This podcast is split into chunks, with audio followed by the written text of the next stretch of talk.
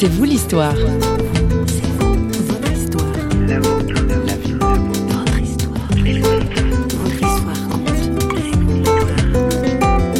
Je suis à égalité à l'aise avec mon étiquette, ou ma casquette, parce que étiquette ça n'a pas de sens, avec ma casquette d'adjoint et ma casquette de pasteur. En tout cas, j'ai l'impression d'être utile dans les deux. J'aime la société, j'aime les gens que je côtoie, et euh, je continuerai de toute façon, quoi qu'il arrive, à faire quelque chose pour la société dans laquelle je suis.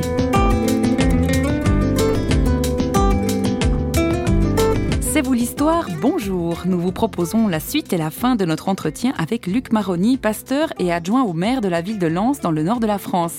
Un mariage étrange mais qui fait de lui un homme sensible à la justice sociale et à l'équité.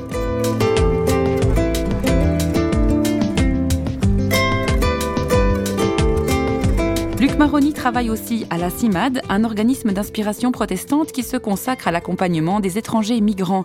Il aime en particulier cette maxime que je vous cite La justice sociale, c'est mettre tous les coureurs sur la même ligne de départ. Il ne faut pas la confondre avec l'égalitarisme. Je vous propose de laisser Luc Maroni s'expliquer lui-même, quitte à ne pas être d'accord. On est en démocratie, non? Parce qu'on a, on a cette tentation, soit de déclarer que tous sont arrivés premiers, c'est sur un, une extrême de l'échiquier politique, ou de l'autre côté à dire, euh, écoute, euh, si t'es pas parti à l'heure, tant pis pour toi, euh, sors de la course. Je n'aime ni l'un ni l'autre des extrêmes. Je crois qu'il faut qu'on favorise, et c'est ça le bien de la ville, rechercher le bien commun. Il faut qu'on favorise le plus possible que les gens partent tous sur la même ligne. Mais la vérité, c'est que les gens vont être disqualifiés en fonction des circonstances de la vie. Il y a les gens qui sont accidentés dans leur vie. Il y a les gens qui font des mauvais choix, par exemple, qui s'endettent. Alors on peut toujours dire oui, mais ils avaient qu'à pas faire ce choix-là. Bah n'empêche que voilà, euh, ils ont fait des mauvais choix. Donc il faut leur donner un coup de pouce. Et il faut donner un coup de pouce. Donc pour moi, la République, ce serait pas d'assistanat, mais pas la loi du plus fort non plus. Alors l'assistanat, je dirais oui, mais ça dépend ce qu'on y met derrière. Si c'est l'assistanat dans le sens je te donne, je donne à fond perdu, je trouve ça dommage. Je rejoindrai un proverbe, je crois, euh, vietnamien qui dit euh, si quelqu'un a faim, plutôt que de lui donner du poisson, apprends-lui à le pêcher. Pour moi, je crois qu'il faut de l'assistance. Et, mais il faut tout faire pour pas développer l'assistanat où les gens ne font que de dépendre. Je suis président d'un CHRS à Calais. La plupart des gars qu'on accueille sont des gars qui ont été baladés de famille en famille quand ils étaient enfants. CHRS Pardon, Centre d'hébergement et de réinsertion sociale. Il y a des gens qui sont déstructurés pour des années. Si on va dans un sens, on dirait qu'il faut les aider sans contrepartie. Je ne crois pas. Mais si on écoute certains autres, donc pareil sur l'échiquier politique presque aux deux extrêmes, pour caricaturer, on dirait bah écoutez, hein, ils ont qu'à euh, travailler. Alors vous, en tant qu'adjoint au maire de la ville, mais aussi pasteur, est-ce que parfois vous n'êtes pas un peu gêné aux entournures par rapport à certaines décisions ou directives qui vont à l'encontre peut-être de... Pour moi, ce qui compte, c'est que j'exprime ce avec quoi je suis d'accord ou pas d'accord. Donc Dans quand le- vous n'êtes pas d'accord, vous le dites? Oui, j'exprime mon désaccord. Et s'il est pris, tant mieux. S'il est pris en compte, tant mieux. Et ça arrive. S'il n'est pas pris en compte et ça arrive, tant mieux. Et je dis tant mieux pour les deux parce que pour moi, je n'ai pas à évangéliser le politique. Je n'ai Mm. pas à faire du prosélytisme. Jésus n'a jamais cherché à changer César. Il cherche à influencer César, ou on va dire dans le sens général la société. Et je pense que ça, c'est une déviance qui a amené Constantin et beaucoup d'églises après à vouloir gouverner parce qu'on avait l'impression qu'on pouvait imposer des lois. Oui, mais voilà, comment sortir son épingle du jeu dans une société menée par l'argent Je crois qu'il faut une part de rendement. Je ne suis pas un anticapitaliste, mais en tout cas, je n'aime pas que la société soit dirigée par l'argent et la rentabilité. On doit rechercher l'efficience et pas l'efficacité. L'efficience, pour moi, c'est on aide, et peut-être qu'on va aider quelqu'un pendant 5 ans. Et il faut accepter que ça prend du temps. Mais que dans ces 5 ans, on essaye de rééduquer, si on peut dire, les gens, pour qu'eux-mêmes se prennent en charge. Il y a des gens pour qui deux mois suffiront. Il y a des gens pour qui 5 ans seront à peine suffisants.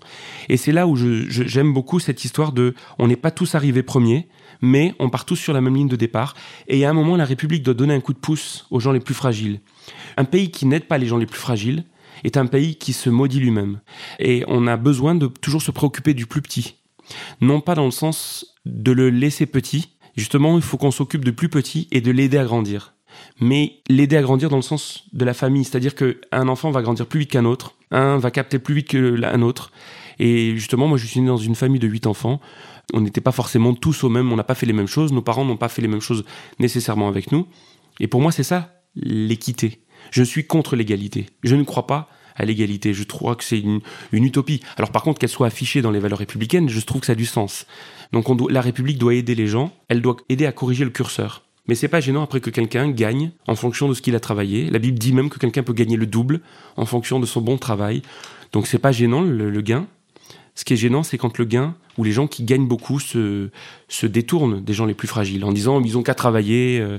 Moi donc le CHRS que je gère, le centre d'hébergement, euh, les gars, faut les réinsérer. Je fais comment? Il n'y a pas de boulot. Ben, je les réinsère pas. Quand je dis je, je parle de toute la structure, le directeur et les salariés. Donc on fait tout ce qu'on peut mais la vérité, c'est que on est dans des endroits où on n'a pas forcément du bout de travail et on peut pas forcément l'inventer. Donc à un moment, faut imaginer les choses autrement. Mais revenons à l'homme et ses deux casquettes. Laquelle porte-t-il le mieux? Avec quelle casquette vous vous sentez euh, le plus efficace ou le plus à l'aise Celle de pasteur ou celle d'adjoint au, au maire? Je suis à égalité à l'aise avec mon étiquette, ou ma casquette, parce que étiquette ça n'a pas de sens, avec ma casquette d'adjoint et ma casquette de pasteur. Je pourrais arrêter l'un et l'autre demain sans que ça. Je dis bien l'un et l'autre. euh, c'est pas des vocations forcément pour la vie. Non, et je n'existe pas par ça. Hmm. J'existe par euh, le sens que j'ai dans ma vie et le sens que j'ai trouvé à ma vie et pas par les fonctions que j'occupe. Mais en tout cas, les deux me satisfont à égalité. Euh, je crois pas que j'aurais pu imaginer ça il y a dix ans.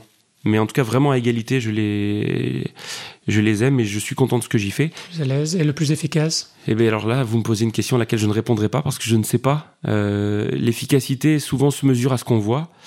Euh, chez Dieu, l'efficacité se mesure dans la durée. On voit pas toujours. Et on voit pas toujours les choses qu'on a, pour lesquelles on a, on a investi. Je dirais que je fais tout pour que ce soit efficace. Ben, un jour, on me dira si c'était efficace ou pas. Euh, en tout cas, j'ai l'impression d'être utile dans les deux. Mais adjoint au maire, vous êtes euh, élu Absolument. Donc en fait, finalement, c'est la population qui sanctionne. Euh, Absolument, hein tout à fait, tout à fait. Ah oui, je suis suspendu au bon vouloir de la société à chaque échéance. Peut-être que je n'y retournerai pas parce qu'on ne me demandera pas d'y retourner. dans tous les cas, ça ne me pose pas de soucis. Je continuerai à faire de la politique après avoir goûté à ce que j'ai vécu dans mon mandat. Je continuerai à en faire de toute façon, d'une façon ou d'une autre, sans forcément être élu. J'en faisais déjà avant, mais de façon beaucoup moindre. Euh, le fait d'être élu en tant qu'adjoint m'a donné goût à la société que j'aimais déjà. Et pourtant, je pourrais dénoncer bien des fautes de la société, bien des choses qui me heurtent, mais pourtant j'aime la société, j'aime les gens que je côtoie. Et euh, je continuerai de toute façon, quoi qu'il arrive, à faire quelque chose pour la société dans laquelle je suis. Comment est-ce que finalement vous êtes devenu chrétien? J'étais, euh, j'avais 17-18 ans et je, je me sentais pas bien dans ma peau. je faisais une dépression à l'époque. J'ai vraiment découvert en Dieu un vrai sens j'ai pas découvert une religion.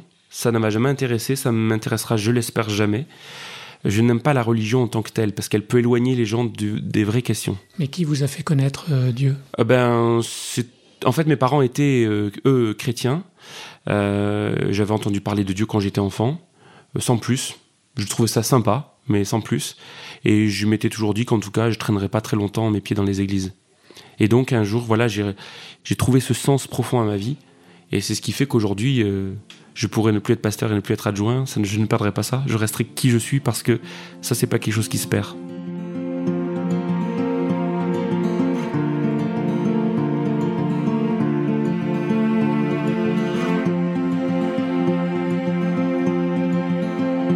Ce soir, je prends large par sans trop savoir par où aller.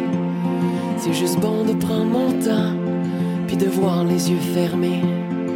Ça fait tellement longtemps que j'ai pas écrit pour vrai, que l'encre noire sur le papier blanc a pas dessiné mon portrait, mon portrait.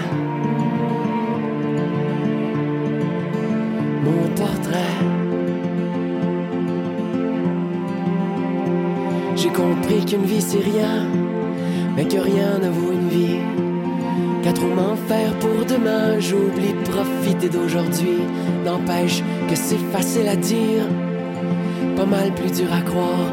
Quand mon rêve tient plus qu'à un fil, puis que le fil m'entraîne dans le noir, dans le noir.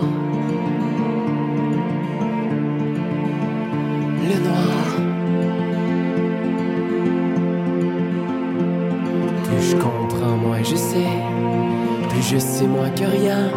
Est-ce qu'on devient qui on est ou si on est qui on devient?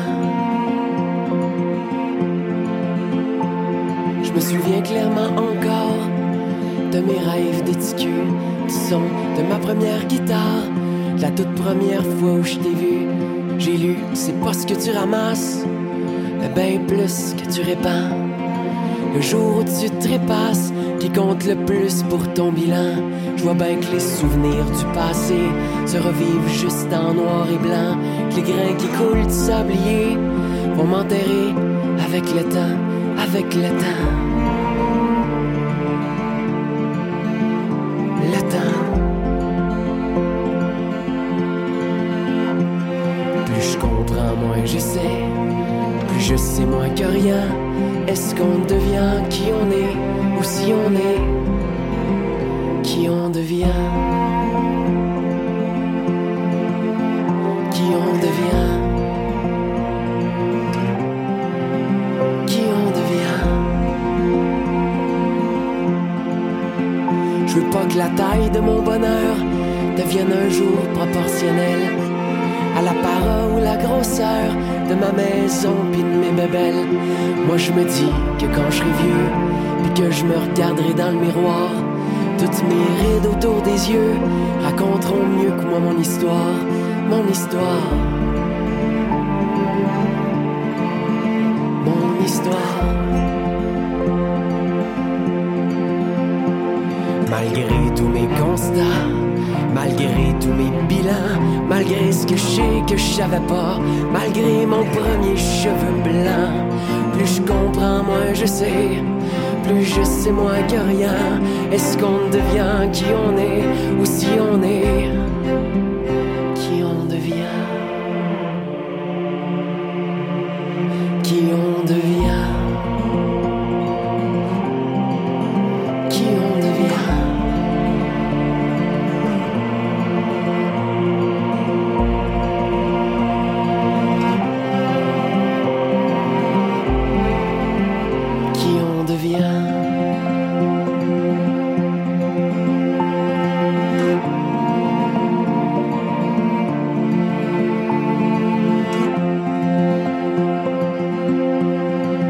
Luc Maroni est plutôt bien dans ses baskets. Ce chrétien convaincu aspire à ce que ceux qui connaissent aussi Dieu soient véritablement sel et lumière de la terre, comme l'invite la Bible.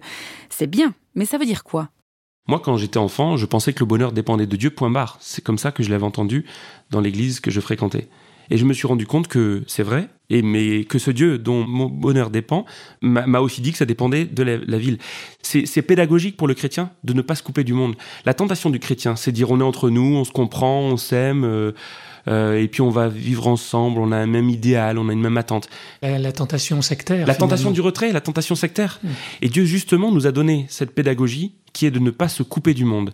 Jésus prie son Père dans Jean 17 de ne pas nous ôter du monde. Mais nous, quelquefois, on saute nous-mêmes, on s'enlève, parce que saute à peu près ta confusion à l'é- à l'écoute, on s'enlève du monde. Dieu veut qu'on reste dans le monde et qu'on soit au milieu de ce monde, immergé dans le monde. Je ne sais pas si j'ai le temps, mais je voudrais parler du sel et de la lumière. Dieu veut qu'on soit sel et lumière. Les chrétiens ont une tendance à être lumière exclusivement. Sel, c'est être fondu, c'est être invisible. Lumière, c'est être visible euh, de loin. Et on doit être les deux. Ça, c'est vrai pour le chrétien. On n'est pas grand-chose, on est faible, on n'est pas nombreux, mais la lumière se voit. Et donc, si quelqu'un veut la lumière, il sait où aller. Par contre, le sel, dans la soupe, on a beau le chercher, même au microscope, on le trouve pas. Et je trouve dommage qu'on n'ait pas assez cette conscience-là. Et donc, on est tellement dans la lumière qu'on aveugle les gens. Et pour moi, c'est de la pédagogie aussi de Dieu. Il nous dit pas vous avez de la lumière et du ciel. Il dit vous êtes. Donc c'est dans notre nature. Et il dit pas vous êtes, vous êtes soit sel ou soit lumière. Il dit vous êtes sel et lumière. Et ça a un sens pour l'ordre. Il ne dit pas vous êtes lumière et sel. Il dit vous êtes sel et lumière. Pour moi, c'est quand on est impliqué au milieu des autres, quand on est immergé, qu'alors après on peut dire la lumière. Et souvent on a la tentation de dire la lumière sans être sel. Du coup, on perd notre crédibilité, on n'est plus audible. Donc soyons sel et lumière.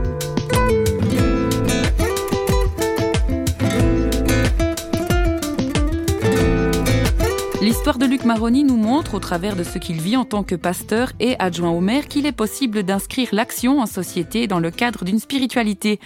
Convaincu? Pas convaincu? Faites-le nous savoir en visitant notre page Facebook ou alors en tapant www.parole.ch. C'est vous l'histoire, c'est fini pour aujourd'hui. On se retrouve très prochainement. C'était une émission signée Radio Réveil. À plus